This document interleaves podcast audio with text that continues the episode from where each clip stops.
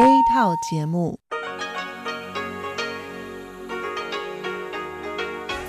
ที่นี่สถานีวิทยุเรดิโอไต้หวันอินเตอร์เนชันแนล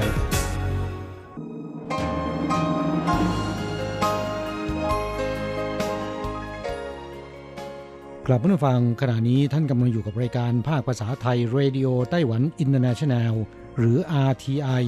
ออกกระจายเสียงจากกรุงไทเปไต้หวันสาธารณรัฐจีน เป็นประจำทุกวันนะครับ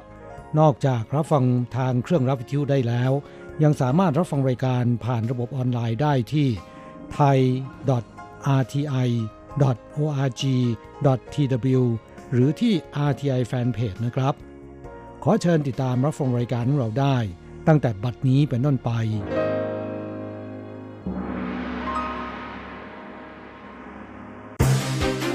ลำดับแรก ขอเชิญติดตามรับฟัง ข่าวประจำวัน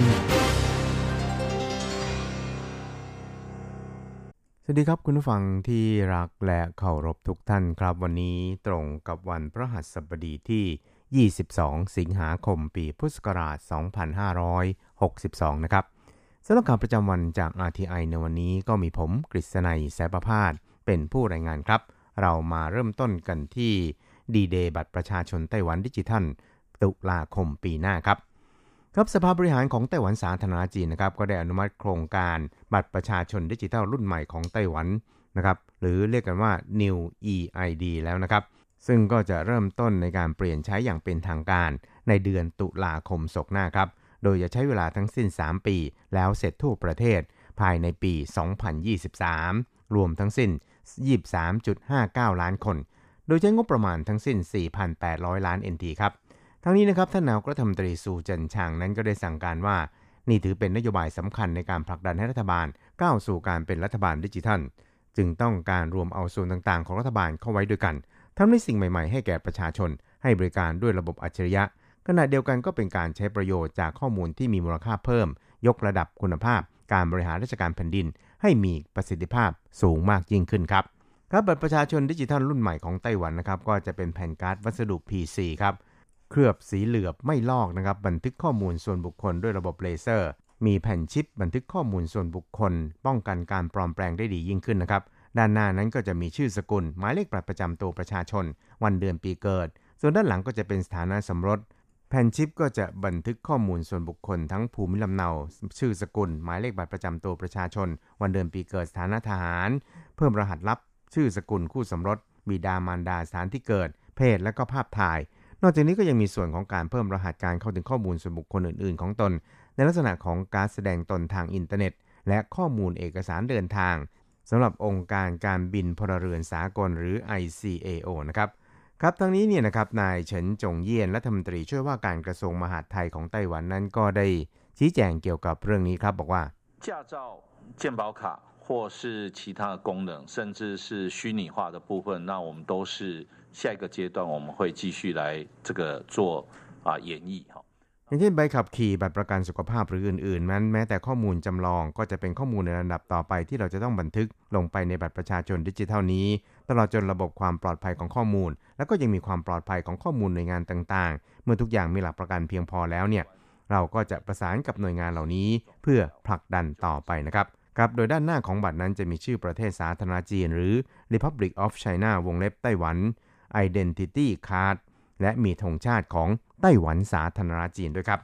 อีกข่าวหนึ่งครับเราไปดูข่าวเกี่ยวกับทางด้านการอนุมัติจำหน่ายเครื่องบินลบ F16V ให้แก่ไต้หวันนะครับจำนวน 66ลำเมื่อวันที่ 20 สิงหาคมที่ผ่านมาของสหรัฐนั้น ก็ถือเป็นครั้งแรกในรอบ 22 ปี ที่สหรัฐประกาศจำหน่ายอาวุธทันสมัยให้แก่ไต้หวัน นอกจากนี้ก็ยังทุบสถิติโลกถึง 2 รายการด้วยกันนะครับ สิ่งแรกก็คือเป็นประเทศแรกที่มีการยกระดับสมรรถนะเครื่องบินรบ F16 ให้เป็น F16V ซึ่งตัว V นั้นก็หมายถึง Viper แปลว่างูพิษ โดยมีการติดตั้งระบบเรดาร์อัตโนมัติ AESA ระบบคอมพิวเตอร์ทันสมัย และก็มีการปรับปรุงห้องนักบินให้เหมาะสมกับการสู้รบด้วยรายงานข่าวระบุว่าเนื่องจากเดิมนั้น กองทัพอากาศสหรัฐจะปรับปรุงเครื่องบินลบ F16 เป็น F16V พร้อมกันกับของไต้หวันนะครับ แต่ต่อมาสหรัฐยกเลิกแผนการดังกล่าว ทำให้ไต้หวันสาธารณจีน เป็นประเทศแรกที่ปรับปรุงเครื่องบินลบ F16 ให้เป็น F16V ประกอบกับไต้หวันนั้นเป็นผู้ออกทุนในการพัฒนาระบบดังกล่าวด้วย เพราะฉะนั้นหากในอนาคตนะครับมีประเทศอื่นต้องการใช้เทคโนโลยีดังกล่าวไต้หวันก็จะได้รับเงินปันผลจากผลกำไรที่เกิดขึ้นเหล่านี้ด้วยครับส่วนสถิติที่2นะครับก็คือไต้หวันนั้นมีเครื่องบินลบ F16V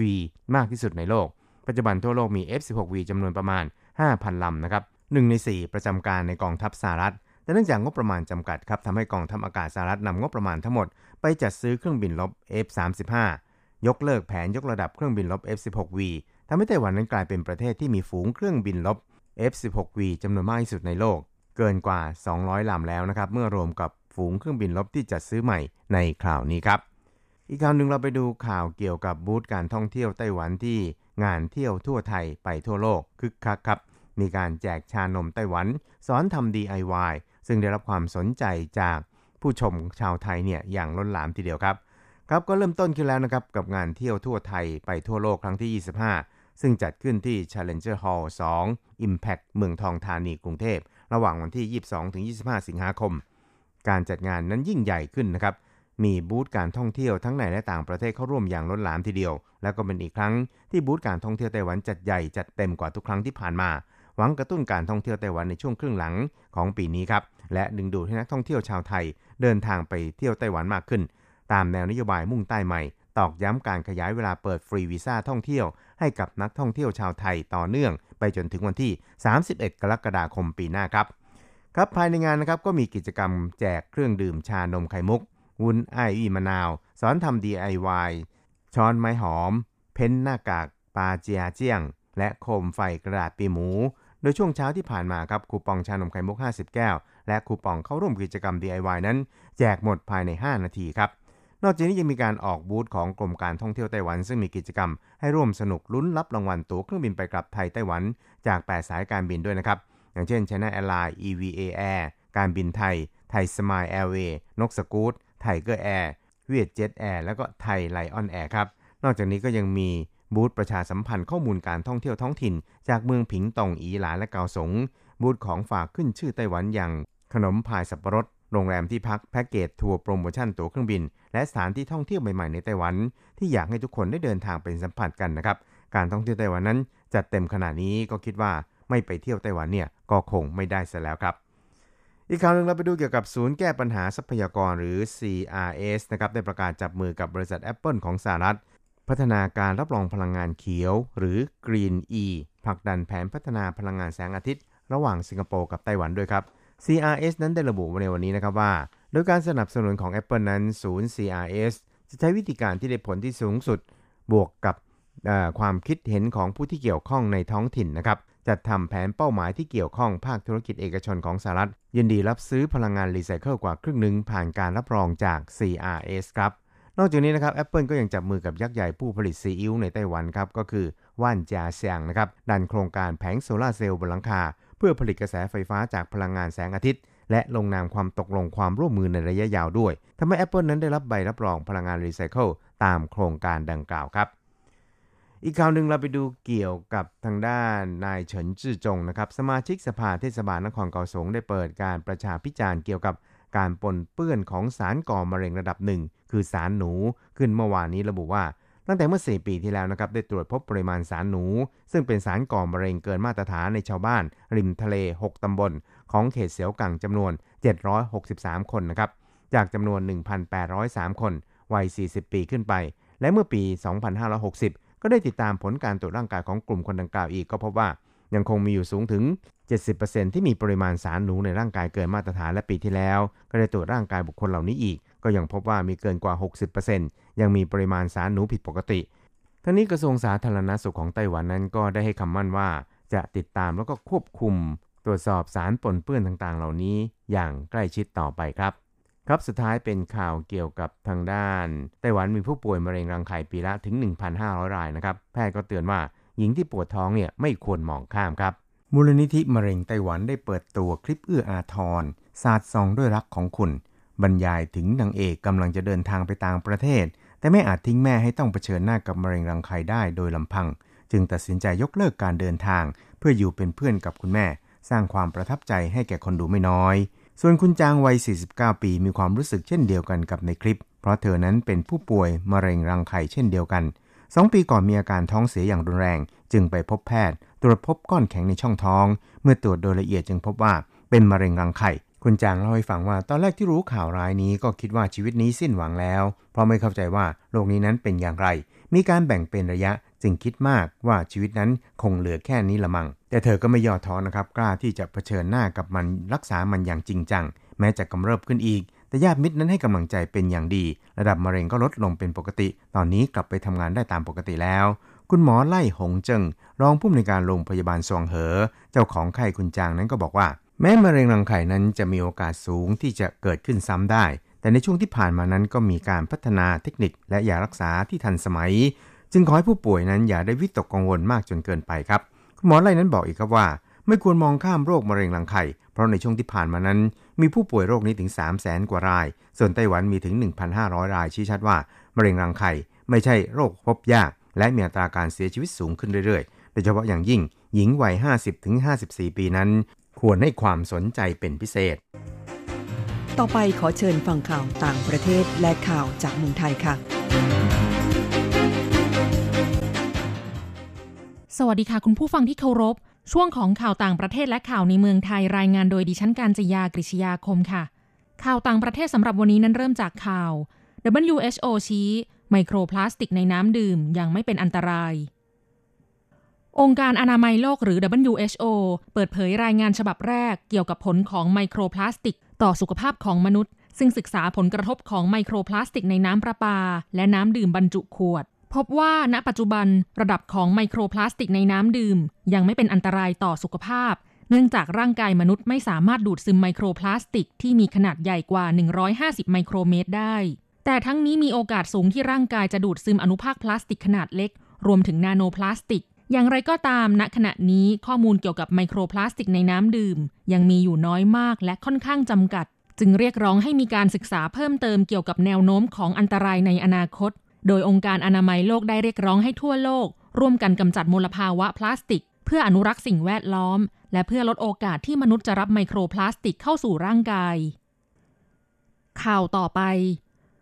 Facebook ปิดบัญชีผู้ใช้ในเมียนมาเกือบร้อยบัญชี เนื่องจากพฤติกรรมไม่น่าไว้วางใจ สื่อสังคมออนไลน์ Facebook แถลงว่าได้ทำการปิดบัญชีผู้ใช้ในเมียนมาไป 89 บัญชี ปิดเพจ 107 เพจ และปิดกลุ่ม 15 กลุ่ม รวมถึงบัญชีผู้ใช้ Instagram อีก 5 บัญชี ซึ่งบางบัญชีมียอดผู้ติดตามจำนวนกว่าแสนคน เนื่องจากมีพฤติกรรมบิดเบือนเนื้อหาไปในทางปลุกปั่น ยุยง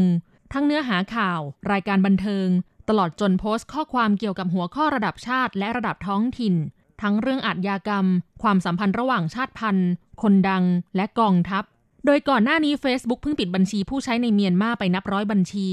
ซึ่งรวมถึงบัญชีผู้ใช้ของผู้บัญชาการกองทัพ หลังจากใช้ถ้อยคำสร้างความเกลียดชัง เรื่องการใช้ความรุนแรงกับชาวมุสลิมโรฮิงญาในเมียนมาจากรายงานขององค์การสหประชาชาติพบว่า การกวาดล้างชาวโรฮิงญาโดยทหารเมียนมาเมื่อปีพุทธศักราช 2550 เป็นการกระทำเพื่อตอบโต้การก่อความไม่สงบในรัฐยะไข่ โดยกองกำลังโรฮิงญาทำให้ชาวโรฮิงญาต้องอพยพหนีตายไปยังประเทศเพื่อนบ้านอย่างบังกลาเทศกว่า 730,000 คน ต่อไปขอเชิญคุณผู้ฟังรับฟังข่าวในเมืองไทยค่ะผู้เชี่ยวชาญเตือนประชาชนเลิกดื่มปัสสาวะ มีประโยชน์น้อยกว่าข้าวหนึ่งคำ จากกรณีที่มีกระแสพูดถึงร้านก๋วยเตี๋ยวนำปัสสาวะใส่ในน้ำซุป ล่าสุด นักเทคนิคการแพทย์ ภาคภูมิ เดชหัสดิน เจ้าของ Facebook แฟนเพจหมอแลบแพนด้าซึ่งเป็นคนดังในโลกโซเชียล ได้ออกมาทำคลิปวิดีโอเตือนประชาชนว่าให้เลิกทำหลังจากมีการแชร์เรื่องนำปัสสาวะมาดื่ม ทาหน้า ทาแผล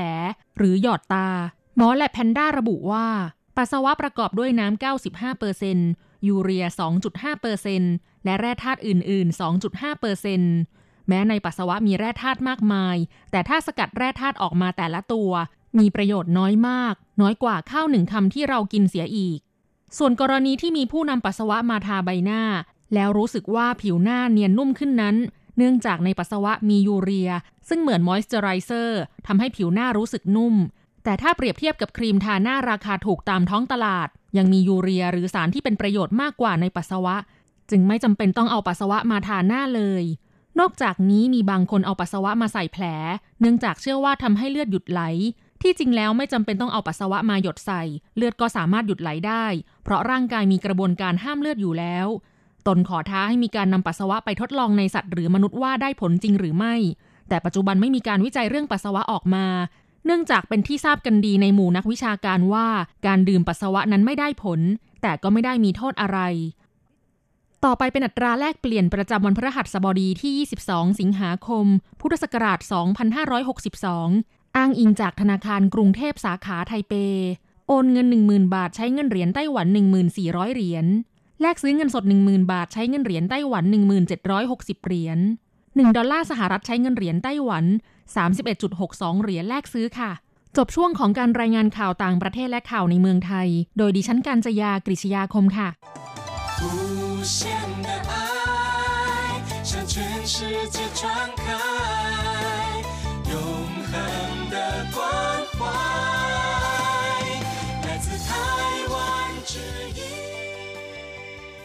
ครับคุณครับขณะนี้คุณกำลังติดตามรับฟังรายการภาคภาษาไทยจากสถานีวิทยุ RTI ซึ่งส่งกระจายเสียงจากกรุงไทเป ไต้หวันสาธารณรัฐจีนอยู่นะครับ และต่อไปนั้นขอเชิญคุณผู้ฟัง ติดตามรับฟังชีพประจรเศรษฐกิจ จากการจัดเสนอของกฤษณัยสายประพาส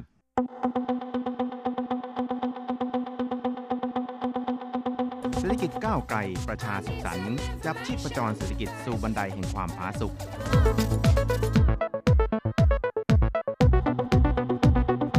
จับชีพจรเศรษฐกิจกับกฤษณัยสายประพาส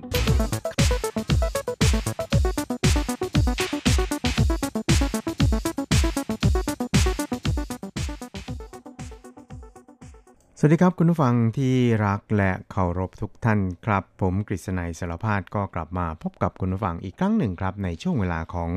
ชีพประจรเศรษฐกิจนะครับ ก็พบกันเป็นประจำทุกสัปดาห์ครับ ในค่ำวันพฤหัสแล้วก็เช้าวันศุกร์ สามครั้งด้วยกันนะครับ ก็จะนำเอาเรื่องราวความเคลื่อนไหว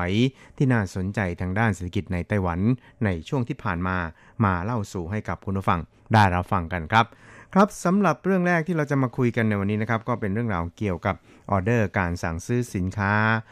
จากของต่างประเทศที่สั่งจากไต้หวันนะครับ ในช่วงเดือนกรกฎาคมที่ผ่านมาเนี่ยก็ปรากฏว่ายังคงอยู่ในสภาวะที่หดตัวลงนะครับ แต่ว่า อัตราการหดตัวลงนั้นก็เริ่มดีวันดีคืนแล้วนะครับ เพราะฉะนั้นเนี่ยกระทรวงเศรษฐการของไต้หวันนั้นก็ประเมินนะครับว่าครึ่งหลังของปีนี้นั้นน่าจะดีขึ้นกว่าที่เป็นอยู่ในขณะนี้เนี่ยพอสมควรทีเดียวครับครับทั้งนี้เนี่ยนะครับกระทรวงเศรษฐการไต้หวันนั้นก็ได้ระบุนะครับว่าในช่วงเดือนกรกฎาคมที่ผ่านมานี่นะครับมูลค่าของออเดอร์การสั่งซื้อสินค้าของต่างประเทศจากไต้หวันนั้น ก็ปรากฏว่ามีมูลค่ารวมทั้งสิ้น 40,000 กับ 530 ล้านเหรียญสหรัฐครับ ก็คิดเป็นการลดลงร้อยละ 3 ต่อปีนะครับ แล้วก็เป็นการลดลงอย่างต่อเนื่องเป็นเดือนที่ 9 แล้ว แต่อย่างไรก็ตามเนี่ยนะครับ อัตราส่วนของการลดลงนั้นก็เริ่มกระเตื้องขึ้นนะครับ แล้วก็ดีกว่าที่คาดเอาไว้ในตอนแรกครับสาเหตุสำคัญนั้นก็อาจจะเนื่องจากว่าในช่วงครึ่งหลังนี่นะครับ มีการสต็อกสินค้า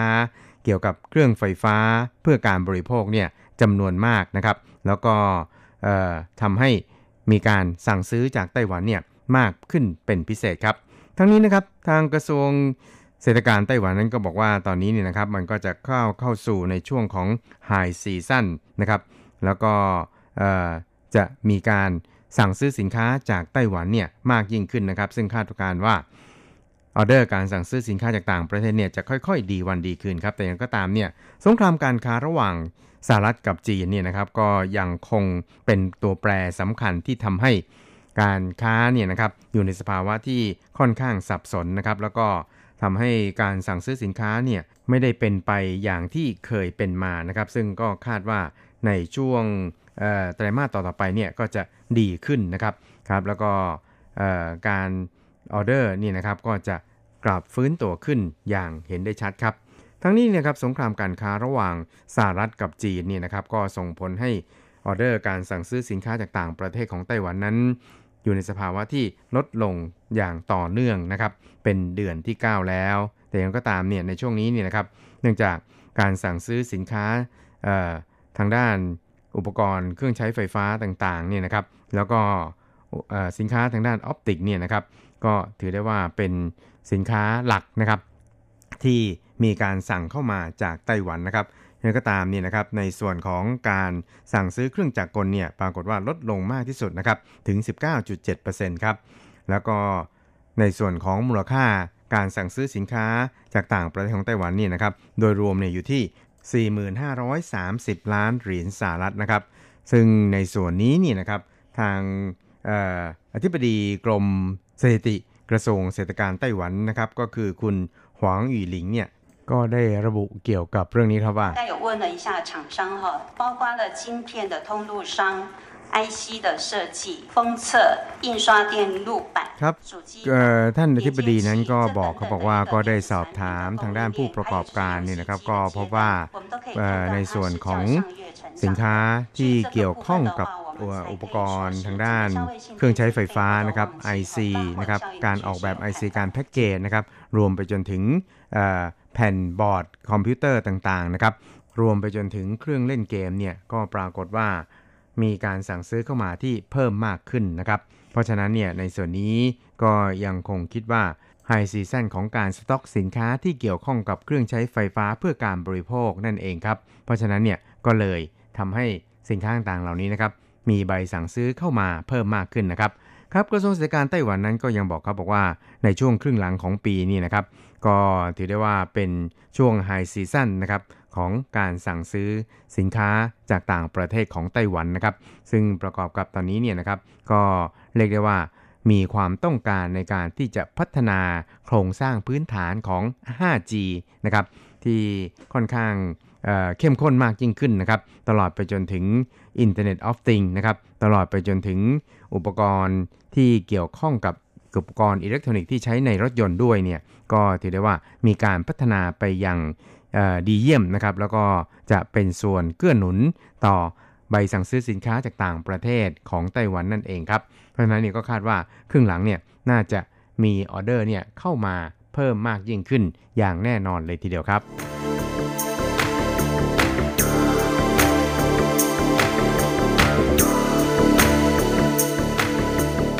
ครับอีกเรื่องครับเราไปดูกันที่พลังงานเขียวของไต้หวันนะครับ ซึ่งในช่วงสัปดาห์ที่ผ่านมาครับ ท่านรัฐมนตรีว่าการกระทรวงเศรษฐการของไต้หวันก็คือนายเซินหลงจินนะครับ ก็ได้ฟันธงทีเดียวนะครับว่าคาดว่าเมื่อถึงปี 2030 นี่นะครับการผลิตกระแสไฟฟ้าของไต้หวันเนี่ยนะครับที่ผลิตจากพลังงานความร้อนที่ใช้แก๊สนี่นะครับจะอยู่ในระดับประมาณร้อยห้าสิบครับส่วนพลังงานสีเขียวนี่นะครับก็คาดว่า น่าจะเเพิ่มขึ้นกว่าร้อยละ 20 นะครับ ในปี 2025 ส่วนทางด้านการผลิตกระแสไฟฟ้าจากพลังงานถ่านหินนี่นะครับ ก็เรียกได้ว่าเป็นการผลิตพลังงานไฟฟ้าที่สร้างความวิตกกังวลให้แก่ประชาชนโดยทั่วไปครับ เพราะว่ามันจะก่อให้เกิดมลภาวะค่อนข้างรุนแรงทีเดียวครับ ก็คงจะต้องมีการพิจารณาทบทวนในการปรับโครงสร้างต่างๆ เหล่านี้นะครับ นอกจากนี้นะครับนายเซินหลงจินนั้นก็ยังได้ระบุนะครับว่า ตอนนี้เนี่ยก็ได้รวมเอาความต้องการไฟฟ้าของบรรดานักลงทุนไต้หวันที่กลับเข้ามาลงทุนในไต้หวัน มูลค่าเกินกว่า 2.6 ล้านล้านเหรียญไต้หวันนี่นะครับรวมไปจนถึงความต้องการในการใช้ไฟฟ้าของบรรดายานพาหนะที่ใช้ไฟฟ้านะครับตลอดไปจนถึงการเติบโตทางเศรษฐกิจด้วยนี่นะครับ ก็คาดว่าเมื่อถึงปี 2030 เนี่ยก็จะมี พลังงานไฟฟ้าสะสมเนี่ยนะครับหรือว่าสำรองเนี่ยเเกินกว่าร้อยละสิเพราะฉะนั้นเนี่ยก็ฟันธงได้ว่า ไม่มีวันที่จะเกิดอาการขาดแคลนไฟฟ้าอย่างแน่นอนเลยทีเดียวนะครับ ครับทั้งนี้นะครับนายเซินหลงจินเนี่ยก็ได้ระบุนะครับในงานสัมมนารายการหนึ่งในไทเปเมื่อสัปดาห์ที่ผ่านมาครับ ซึ่งเขาเองก็ได้ระบุครับว่า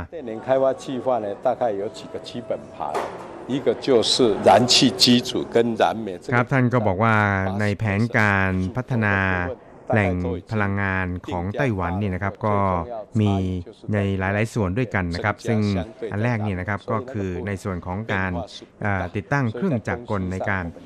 ผลิตกระแสไฟฟ้าจากพลังงานแก๊สนะครับ ซึ่งในส่วนนี้นะครับก็มีถึงร้อยละแปดสิบนะครับ แล้วก็ถือได้ว่าเป็น กระแสหลักนะครับแล้วก็เป็นตัวหลักเลยในการผลิตกระแสไฟฟ้าของไต้หวันครับและที่สำคัญที่สุดนั้น ก็อาจจะอยู่ที่ว่าการผลิตกระแสไฟฟ้าจากพลังงานลมนอกชายฝั่งเนี่ยจะเพิ่มมากขึ้นนะครับ ซึ่งก็จะทำให้การผลิตกระแสไฟฟ้าจากพลังงานถ่านหินเนี่ยลดลงนะครับ เพราะฉะนั้นเนี่ยในส่วนนี้เนี่ยนะครับก็จะทำให้เราสามารถวางแผนแล้วก็คำนึงถึงสัดส่วนนะครับของพลังงานต่างๆเนี่ย ได้รอบคอบมากยิ่งขึ้น แล้วก็เหมาะสมสอดคล้องกับความต้องการของประชาชนด้วยนะครับ ตลอดไปจนถึงทำให้การสนองไฟฟ้าเนี่ยเป็นไปอย่างมั่นคง แล้วก็ไม่มีวันที่จะเกิดภาวะขาดแคลนไฟฟ้าเมื่อถึงปี 2030 อย่างแน่นอนครับ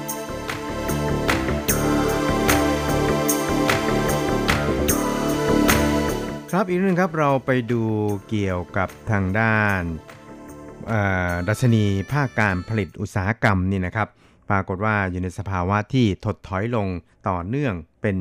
ไตรมาสที่ 2 แล้วนะครับ แต่ว่าอย่างไรก็ตามเนี่ยกระทรวงเศรษฐกิจของไต้หวันนั้นก็ประเมินครับว่าในช่วงครึ่งหลังเนี่ยน่าที่จะดีขึ้นอย่างแน่นอนเลยทีเดียวครับ ครับทั้งนี้นี่นะครับในช่วงไตรมาสที่ 2 ที่ผ่านมาเนี่ยนะครับ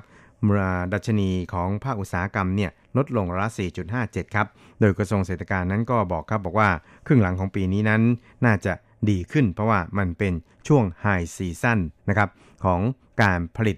อของภาคอุตสาหกรรมของไต้หวันนะครับ โดยเฉพาะอย่างยิ่งในส่วนของผลิตภัณฑ์ที่เป็นเครื่องใช้ไฟฟ้านะครับ แล้วก็ทำให้มีการขยายการผลิตเพิ่มมากขึ้นนะครับ ครับสถิติของกระทรวงเศรษฐกิจไต้หวันนั้นก็ได้ระบุครับว่าไตรมาสที่ 2 ของปีนี้เนี่ยนะครับ มีมูลค่าของอผลผลิตภาคอุตสาหกรรมเนี่ยนะครับอยู่ที่ 3.3243 ล้านล้านเหรียญไต้หวันนะครับ ก็ลดลงร้อยละ 4.57 ครับ เป็นตัวเลขที่ลดลงต่อเนื่องเป็นไตรมาสที่ 2 แล้วอย่างไรก็ตามเนี่ยนะครับ อัตราการลดลงเนี่ยนะครับ มันก็เริ่มชะลอตัวลง เพราะว่าไตรมาสก่อนหน้านี้ก็คือไตรมาสแรกเนี่ยลดลงถึงร้อยละ 4.95 แต่ว่าในไตรมาส2เนี่ยลดลงเพียงร้อยละ 4.57 ครับ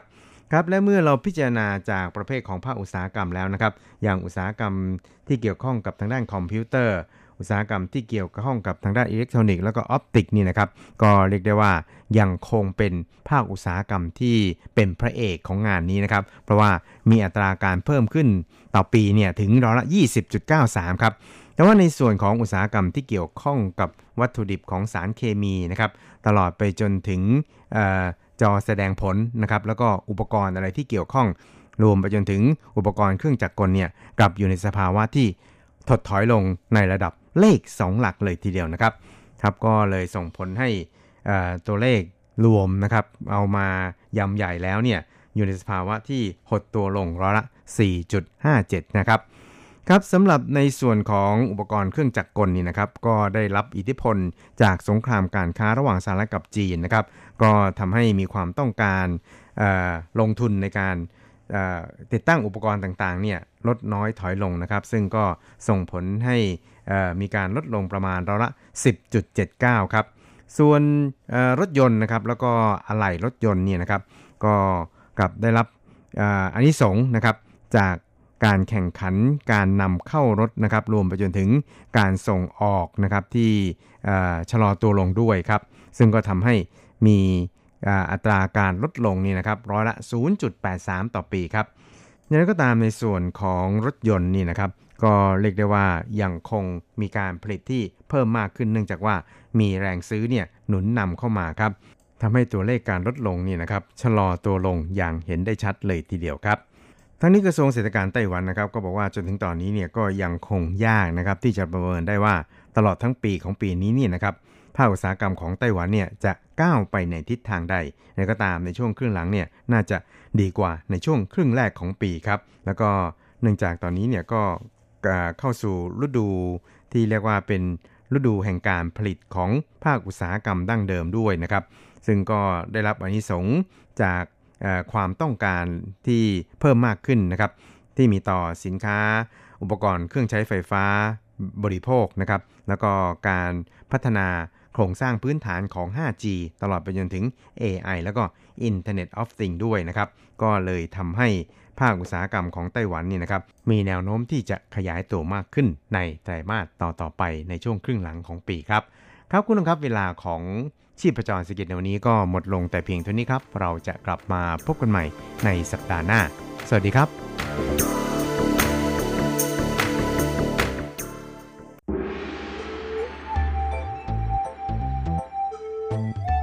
ถึงโลกจะหมุนไว RTI ก็หมุนทัน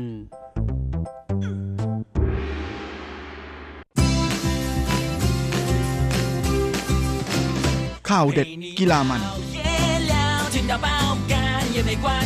รู้ลึกฉับไว ไม่ว่าที่ไหนในโลกกว้างกับทีระยางและเจาะลึกกีฬาโลก สวัสดีครับคุณฟังทุกท่านผมธีระยางพร้อมด้วยเจาะลึกกีฬาโลกประจำสัปดาห์นี้ก็กลับมาพบกับคุณฟังอีกแล้ว เช่นเคยเป็นประจำพร้อมข่าวกีฬาเด็ด ๆ มัน ๆ จากทั่วโลก และสำหรับสัปดาห์นี้เราก็มาเริ่มกันที่ข่าวคราวในแวดวงกีฬาแบดมินตันกัน ซึ่งโฟกัสของสัปดาห์นี้ก็จะอยู่ที่การแข่งขันแบดมินตันศึกชิงแชมป์โลก 2019 หรือ Total BWF World Championship 2019 ซึ่งเป็นรายการเก็บสะสมคะแนนโลกเพื่อที่จะคัดเลือกนักกีฬา ไปร่วมแข่งขันโตเกียวโอลิมปิกเกม 2020 ซึ่งแข่งขันกันที่เมืองบาเซลของประเทศสวิตเซอร์แลนด์ โดยในการแข่งขันรอบ 2 ของประเภทชายเดี่ยวนั้น เดี่ยวมือหนึ่งของไต้หวันก็คือหนุ่มโจวเทียนเฉิงนะที่ปัจจุบันเป็นมือวางอันดับ 2 ของโลกนะก็ลงสนาม พบกับมือวางอันดับ 126 ของโลกจากโครเอเชียนะนั่นก็คือสโวนิเมียเดอร์คินจัก ซึ่งทั้งคู่นั้นก็ไม่เคยเจอกันมาก่อน แต่ก็เป็นฝ่ายของโจวเทียนเฉิงที่คุมเกมได้ทั้งหมดเลยทีเดียวนะในการแข่งขันเกมแรกนั้นตั้งแต่ตอนที่คะแนนเป็น 2 ต่อ2นะฮะหลังจากนั้นเป็นต้นมาโจวเทียนเฉิงก็ทำ5แต้มรวด แล้วก็ออกนำตลอดเลยนะโดยเขาไม่เคยเป็นฝ่ายตามหลังเลยในเกมแรก แล้วก็ใช้เวลาเพียงแค่ 15 นาทีนะก็เก็บเกมแรกไปได้ก่อนด้วยสกอร์ 21 ต่อ 14 เกมที่ 2 โจเดนเฉิงก็ยังคงเริ่มต้นได้ดี แล้วก็คุมจังหวะเกมได้ทั้งหมดเหมือนเดิมนะได้จังหวะออกนำห่างตั้งแต่ต้นเกมที่ 7 ต่อ 0 ก่อนที่สุดท้าย จะเก็บเกมที่ 2 ได้อีกด้วยสกอร์ 21 ต่อ 10นะเอาชนะคู่แข่งไป 2 เกมรวด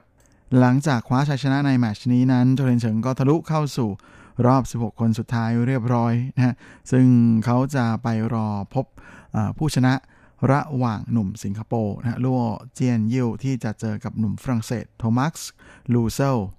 ซึ่งหากเขาสามารถทะลุถึงรอบ 8 คนสุดท้ายก็จะเป็นการทำผลงานได้ดีที่สุดเท่าที่เคยลงแข่งในรายการนี้เป็นต้นมาเลยทีเดียว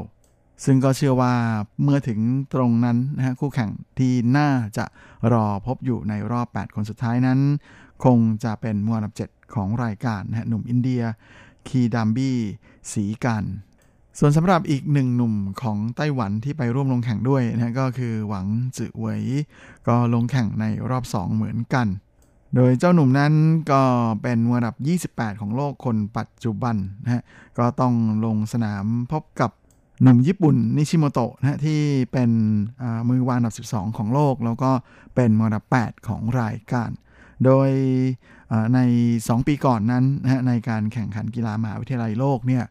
หวังจือเหวยเคยเอาชนะนิชิโมโตะมาแล้ว แต่ว่าเมื่อปีที่แล้วก็ปรากฏว่าเขาไปแพ้นิชิโมโตะนะฮะมาครั้งนี้ก็มาเจอกันใหม่ ซึ่งก็ปรากฏว่าเป็นฝ่ายของนิชิโมโตะที่ทำได้ดีกว่าในเกมแรกนะฮะได้จังหวะขึ้นแท่นไปก่อน ที่สกอร์ 20 ต่อ 16 แม้ว่าหวังซือเวย จะสู้อย่างหนักจนสามารถแก้ game point ของคู่แข่งได้นะฮะแล้วก็ทำ5แต้มรวดจนพลิกกลับมานำนะฮะแต่ว่าเขาก็ไม่สามารถจะเก็บแต้มใน game point ของเขาได้ 3 แต้มเหมือนกัน 3 ครั้งนะก็เลยแพ้ไปก่อนในเกมแรกด้วยสกอร์ 23 ต่อ 25 มาในเกมที่ 2 หวังซือเวยกลับมาเล่นได้อย่างแน่นอนขึ้นนะแล้วเขาก็ เป็นฝ่ายที่ทำคะแนนนำตลอดเกมนี้เลยนะจนสามารถเก็บเกมนี้มาได้ด้วยสกอร์ 21 ต่อ 13 เสมอกัน 1 ต่อ 1 ต้องมาตัดสินกันในเกมที่ 3 และช่วงเริ่มต้นเกมนั้นหวังซือเวยก็ได้จังหวะออกนำ3ต่อ 0 ด้วย แต่ว่าสุดท้ายคู่แข่งชาวญี่ปุ่นสามารถไล่ตามมาจนมาเสมอกันที่ 5 ต่อ 5 ก่อนที่จะเป็นฟากหวังสวยที่ได้จังหวะออกนำก่อนที่ 9 ต่อ 7 นะแต่หลังจากนั้นก็โดนคู่แข่งทำ5แต้มรวดนะลาวังสวยพยายามไล่ตามอย่างไม่ลดละนะจนมาอยู่ที่ 14 ต่อ 15 แต่ก็ไม่ทันแล้วนะเพราะว่าหลังจากนั้นเป็นฝ้าของนิชิโมโตะที่ทำแต้มรวดเดียวนะฮะไม่ปล่อยให้หวังสวยได้มีโอกาสยื้ออะไรเลยนะจนปิดเกมที่ 3 ไปได้ด้วยสกอร์ 21 ต่อ 16 จบการแข่งขันนิชิโมโตะจากญี่ปุ่นเป็นฝ่ายเอาชนะหวังสวยไป 2 ต่อ 1 เกม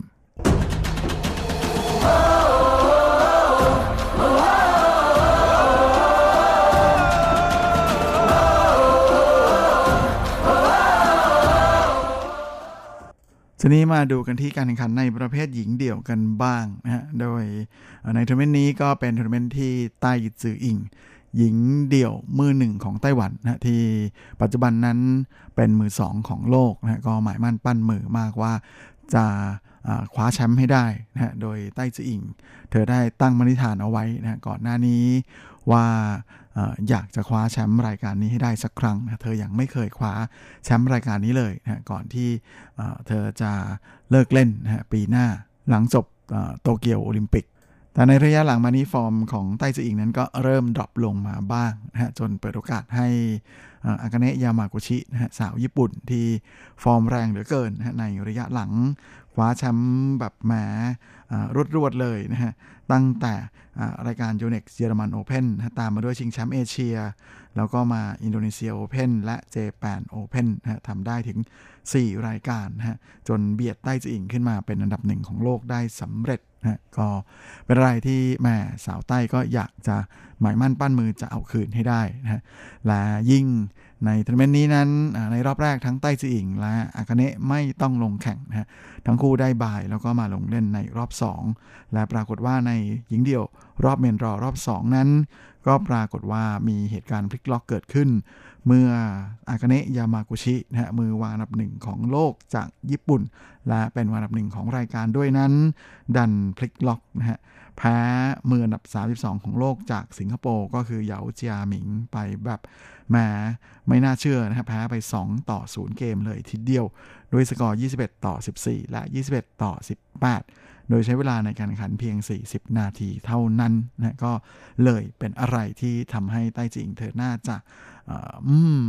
รู้สึกฮึดมากขึ้นอีกนะเพราะว่าคู่แข่งคนสำคัญหายไปแล้วนะฮะและคู่แข่งของใต้จิงในรอบ 2 ก็เป็นมือวันดับ 28 ของรายการจากอินโดนีเซียนะก็คือสาวฟิทริอานีฟิทริอานีซึ่งคู่นี้ก็ไม่เคยเจอกันมาก่อนนะนี่เป็นการพบกันครั้งแรกและในเกมแรก แม้ว่าแต้มแรกจะเป็นของสาวอินโดนะแต่หลังจากนั้นใต้จีงเธอทำสามแต้มรวดนะจนกลับมานำแล้วก็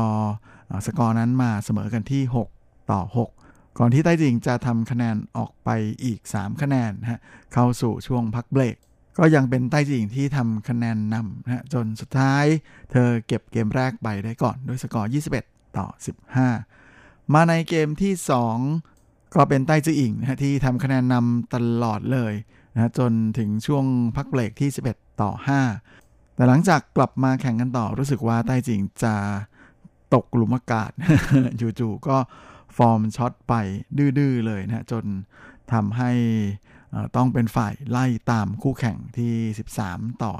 14และหลังจากนั้นใต้จิงก็เริ่มตื่นนะเธอทำ8แต้มรวด จนเก็บเกมนี้ไปได้อีกด้วยสกอร์ 21 ต่อ 14 คว้าชัยไปได้ 2 เกมรวด ซึ่งคู่แข่งของเธอในรอบต่อไปนั้นจะเป็นสาวเกาหลีนะฮะมืออันดับ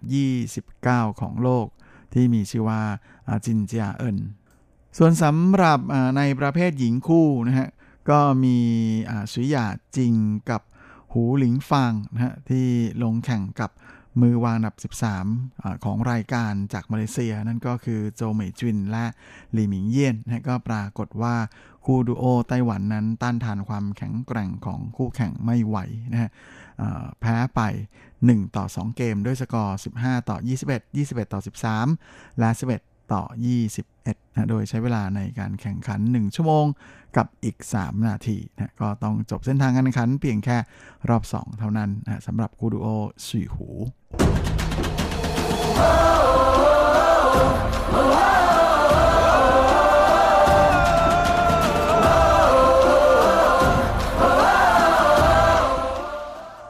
และช่วงท้ายของรายการวันนี้เราก็มาติดตามข่าวคราวในแวดวงกีฬาเทนนิสกัน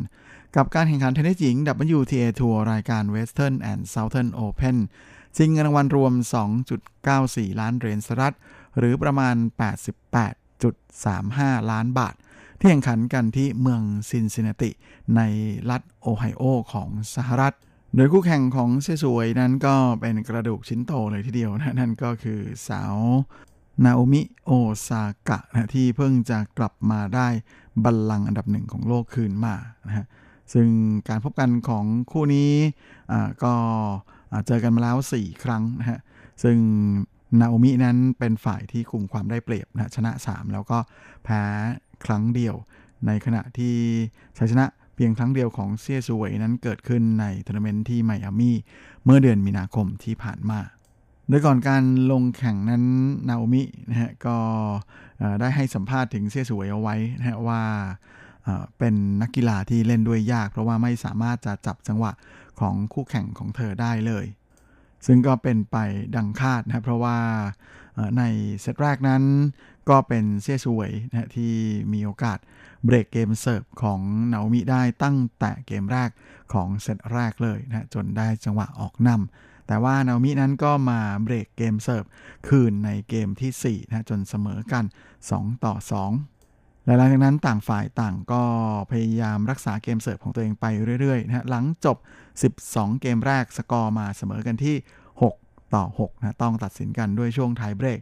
และเป็นฝ่ายของนาโอมิที่ทำได้ดีกว่านะสามารถเอาชนะไปในช่วงไทยเบรก 7 ต่อ 3 คว้าเซตแรกมาได้ก่อน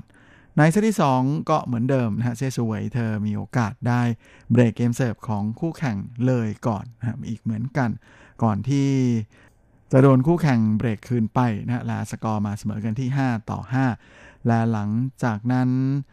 เธอก็สามารถเบรกเกมเสิร์ฟของนาโอมิได้อีกในเกมที่ 12 ก็เลยสามารถปิดเซตได้สำเร็จนะที่สกอร์ 7 ต่อ 5 เสมอกัน 1 ต่อ 1 ต้องมาตัดสินกันในเซตที่ 3 ซึ่งก็ปรากฏว่าในเกมที่ 2 ของเซตที่ 3 เซสวยสามารถเเรียกเบรกพอยต์ได้ถึง 3 ครั้งนะฮะ แต่ว่า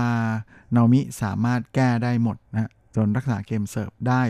ก็เลยเหมือนกับแหมเป็นจุดเปลี่ยนของเกมเลย เพราะว่า หลังจากนั้นเป็นนามิที่ยิ่งเล่นยิ่งมั่นใจในขณะที่เซซูเวยนั้น โดนคู่แข่งเบรกเกมเสิร์ฟไป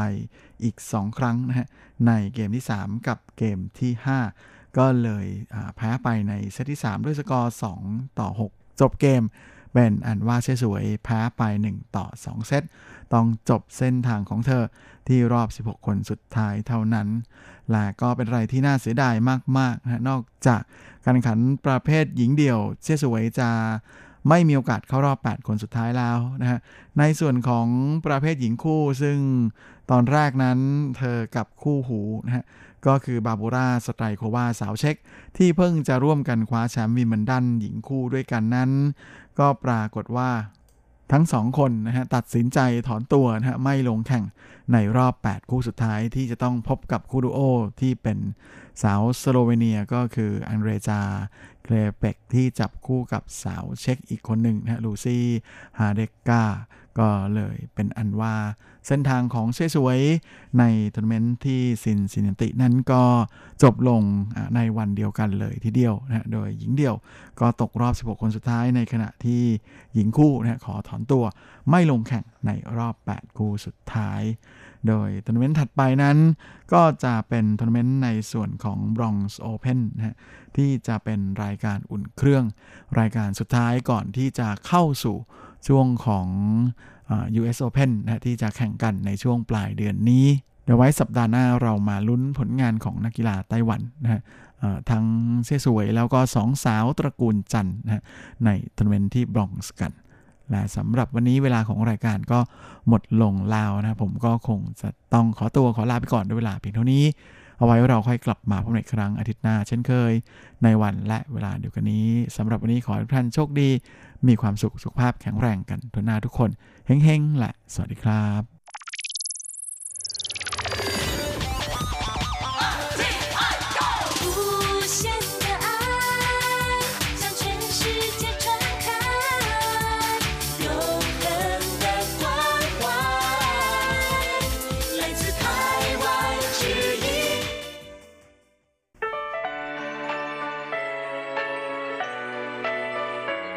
ช่วงเวลาแห่งความอร่อยกับรายการเลาะรั้วครัวไต้หวันมาแล้วครับ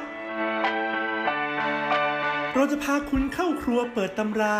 หาสูตรเด็ดเคล็ดลับความอร่อย แวะชิม แชะ แชร์อาหารหลากรสหลายสไตล์ในไต้หวัน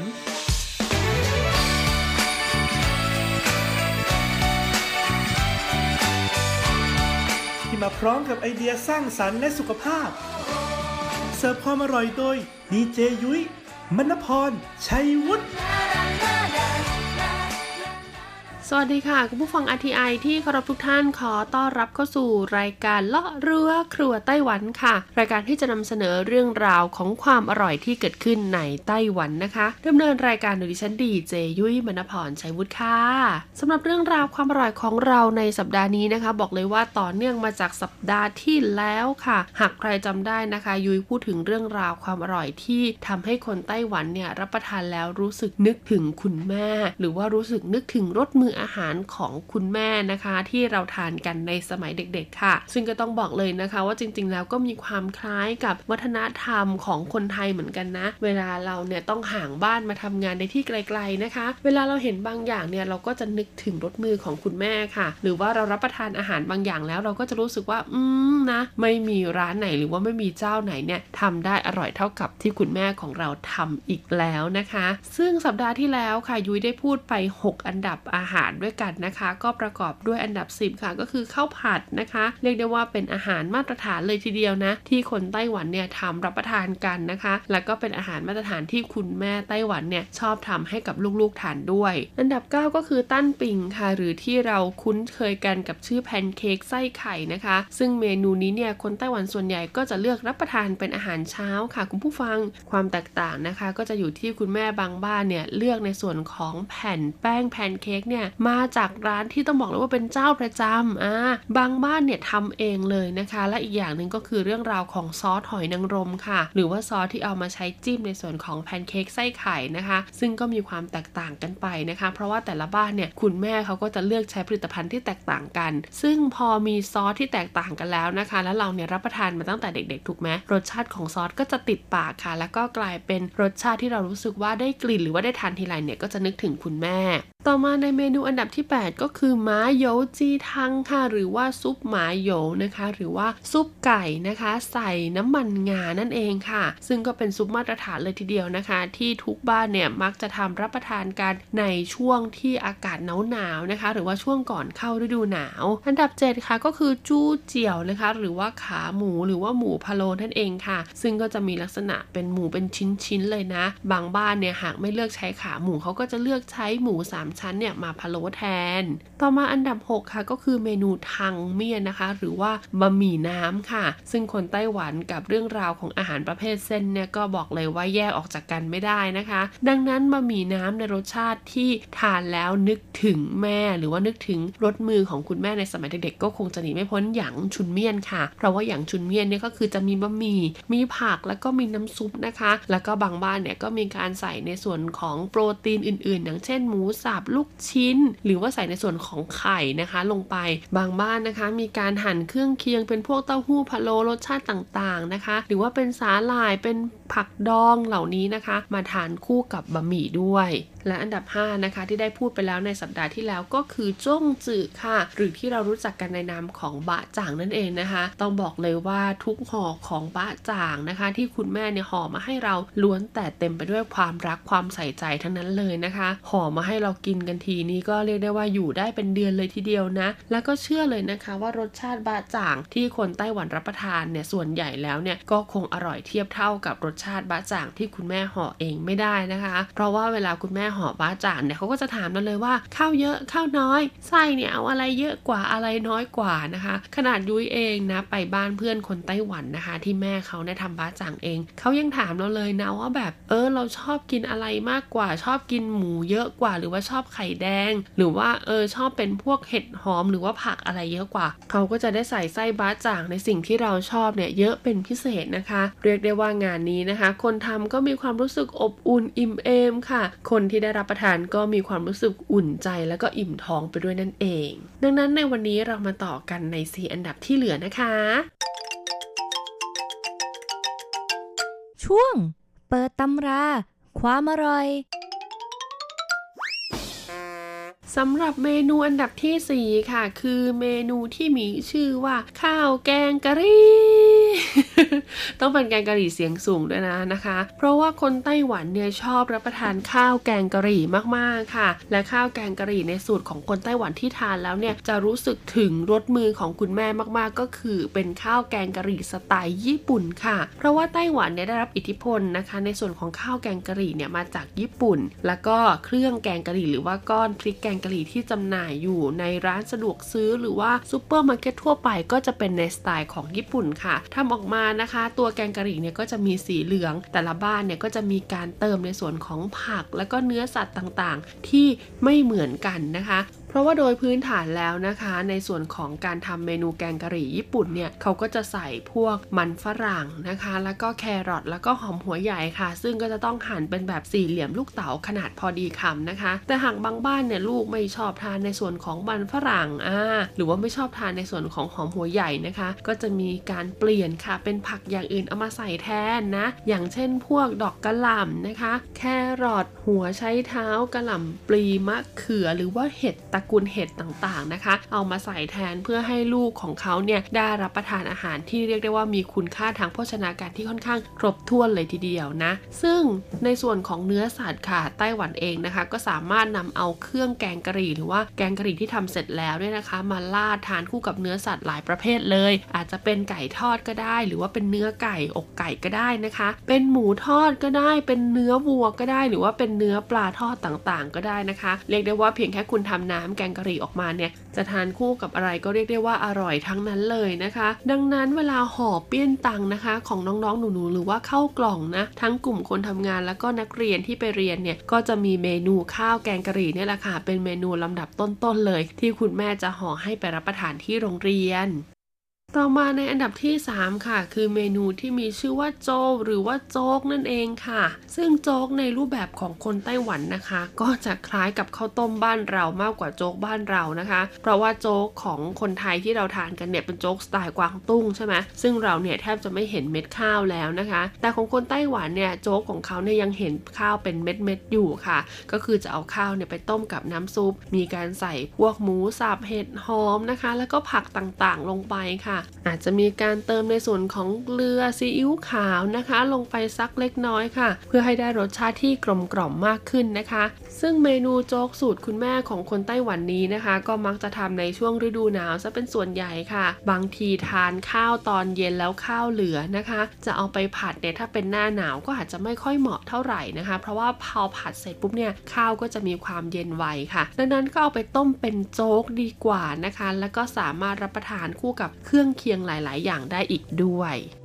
ต่อมาในอันดับที่ 2 ค่ะ ก็คือโร่เจ้าฟันหรือว่าหรูโร่ฟันค่ะ ซึ่งก็จะเป็นเมนูหมูผัดซอสนะคะ ซึ่งเป็นสูตรเฉพาะของคนไต้หวัน หรือจะเป็นข้าวหมูสับพะโล้ค่ะ จะเป็นหมูที่ผ่านการสับอย่างละเอียดแล้วเอาไปพะโล้อีกทีหนึ่งนะคะ แล้วก็นำมาราดบนข้าว ทานคู่กับไข่พะโล้หรือว่าทานคู่กับหัวไชเท้าดองก็ได้นะในสไตล์ของคนไต้หวันนะคะ ซึ่งแต่ละบ้านค่ะก็จะมีการทำเจ้าโร่เจ้าหรือว่าหรูโร่เนี่ยติดบ้านกันไว้เลยนะ เรียกได้ว่าถ้าลูกคนไหนหิว แล้วก็ไปเปิดตู้เย็นเอาออกมาอุ่น หรือว่าตักราดข้าวร้อนๆเนี่ยก็สามารถรับประทานได้ทันทีเลยนะคะ เด็กไต้หวันหลายคนชอบทานเมนูนี้ค่ะ พอโตขึ้นมาก็ยังติดอยู่นะ และที่สำคัญเมนูนี้มีขายเกือบทุกร้านอาหารในไต้หวันเลยนะคะ ก็ไม่แปลกใจหรอกค่ะที่พอเราโตขึ้นมาแล้วเนี่ยอยู่ห่างไกลบ้านแล้วพอเห็นเมนูนี้จะนึกถึงโร่เจาหรือว่าหรูโร่ที่คุณแม่ทำให้เรารับประทานตอนเด็กๆนั่นเอง และอันดับหนึ่งค่ะคือเมนูที่มีชื่อว่าซุยเจียว หรือว่าเกี๊ยวนั่นเองค่ะ ซึ่งซุยเจียวหรือเกี๊ยวในที่นี้เนี่ยขอพูดถึงเกี๊ยวที่เอาไปต้มเลยนะคะ เพราะว่าคนไต้หวันส่วนใหญ่แล้วเนี่ยจะชอบห่อเกี๊ยวเองค่ะ ยิ่งในช่วงตรุษจีนด้วยนะคะเขาบอกว่าการทานเกี๊ยวที่มีรูปร่างเหมือนเงินเงินทองทองเนี่ยก็จะทำให้เรามีเงินมีทองใช้ตลอดปีค่ะ ดังนั้นในสมัยก่อนค่ะ คุณพ่อคุณแม่นะคะคุณคุณปู่คุณย่าคุณตาคุณยายเนี่ยก็มักจะทำการห่อเกี๊ยวเองพอห่อเสร็จแล้วนะคะเขาก็จะเอาใส่กล่องที่มีรูปร่างเหมือนเกี๊ยวเลยนะไว้ ซึ่งกล่องเนี่ยจะช่วยถนอมอายุของเกี๊ยวนะคะ ให้อยู่ได้นานขึ้น แล้วเวลาเขาทำนะเขาก็จะเอาใส่ไว้ในช่องฟิตเลยอะช่องแข็งเลยคุณผู้ฟัง แล้วพอถึงเวลาที่จะรับประทานนะคะ ก็จะเอาออกมาให้น้ำแข็งละลายเล็กน้อย แล้วก็เอาไปต้มในน้ำเดือดๆค่ะ พอเกี๊ยวสุกแล้วนะคะ ก็จะเอามารับประทานคู่กับซอสสูตรพิเศษค่ะ ซึ่งแต่ละบ้านเนี่ยนะ นอกจากความแตกต่างของไส้เกี๊ยวนะคะ ที่จะมีการใส่รายละเอียดเล็กๆน้อยๆที่ไม่เหมือนกันแล้ว เจ้าซอสที่เอามาใช้จิ้มเกี๊ยวลวกเนี่ยแหละค่ะ ก็ถือว่าเป็นอีกหนึ่งสูตรเด็ดเลยทีเดียวนะคะ ที่ทำให้เราเนี่ยนึกถึงรสมือของคุณแม่นะคะ ในสมัยเด็กๆ ที่ทำให้เรากินนั่นเอง ซึ่งวิธีการทานเกี๊ยวของคนไต้หวันนะคะ ถ้าทานเกี๊ยวอย่างเดียวโดดๆเลยเนี่ยก็อาจจะทำให้ติดคอได้ค่ะ ดังนั้นเนี่ยคุณพ่อคุณแม่นะคะ ก็มักจะทำซุปค่ะ อย่างเช่นซุปส่วนล่าทางนะคะ ซึ่งก็จะมีส่วนผสมเป็นหน่อไม้ซอย เห็ดหูหนูดำเต้าหู้ แล้วก็หมูสับนะคะ ใส่ลงไปนะ บางบ้านเนี่ยก็จะเลือกทำเป็นซุปหัวไชเท้านะคะ บางบ้านเนี่ยอาจจะเลือกทำเป็นซุปฟักเขียวนะคะ ตุ๋นใส่ไก่บางบ้านเนี่ยทำเป็นซุปมะระนะคะ บางบ้านเนี่ยทำเป็นซุปลูกชิ้น เอามาทานคู่กับในส่วนของเกี๊ยวลวกค่ะบอกเลยว่ารสชาติดีมากๆ แต่หากบ้านไหนนะคะที่ห่อเกี๊ยวไม่เป็นค่ะ เชื่อเถอะค่ะว่าคุณพ่อคุณแม่ของคุณเนี่ยจะมีร้านเกี๊ยวเจ้าประจำในตลาดสดตอนเช้า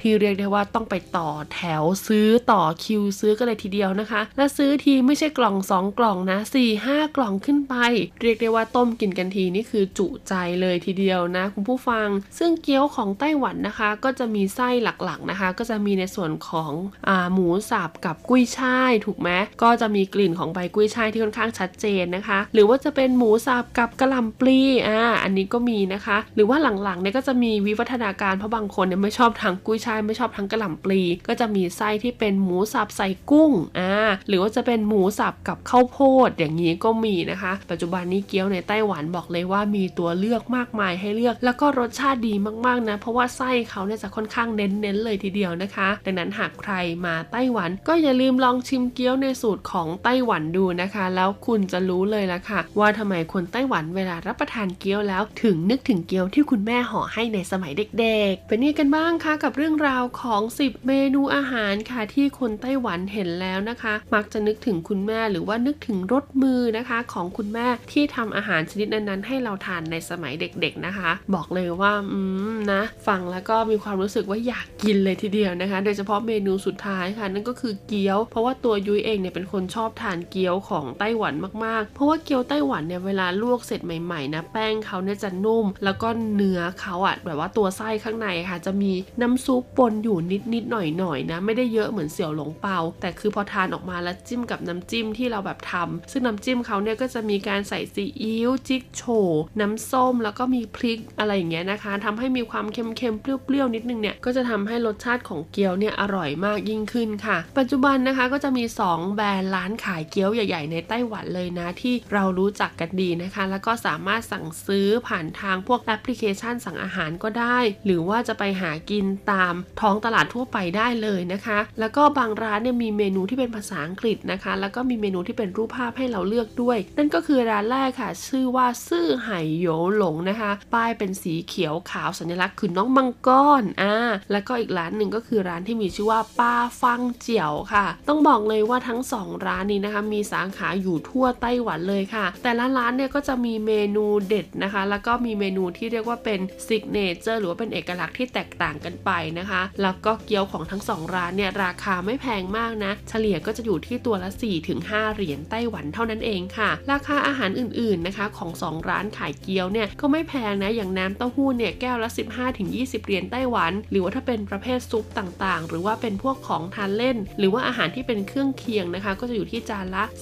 30-40 เหรียญไต้หวันเรียกง่ายๆว่าถ้าคุณมีเงิน 100 บาทพกเข้าไปนะคะ ในร้านขายเกี๊ยวแบบนี้ของไต้หวันแล้วก็นอกเหนือจากจะได้เงินทอนแล้วคุณยังอิ่มอร่อยกับเกี๊ยวนานาชนิดได้อีกด้วยละค่ะสำหรับวันนี้หมดเวลาของรายการล่อรั้วครัวไต้หวันแล้วนะคะ หากใครนะคะ อยากติชมรายการหรืออยากนำเสนอเรื่องราวอะไร หรืออยากให้รายการเนี่ยนำเสนอเรื่องราวอะไรที่เกี่ยวข้องกับอาหารการกินในไต้หวันแล้วก็ส่งมาได้เลยค่ะ ทั้งทางอีเมลที่ thai@rti.org.tw หรือจะเป็นที่ inbox นะคะ rti ฟนเพจก็ได้เรานะคะ มีของที่ระลึกมอบกลับไปให้ทุกท่านที่ส่งความคิดเห็นดีๆ มาให้กับเราด้วยนะคะสำหรับวันนี้ลาไปก่อนสวัสดีค่ะ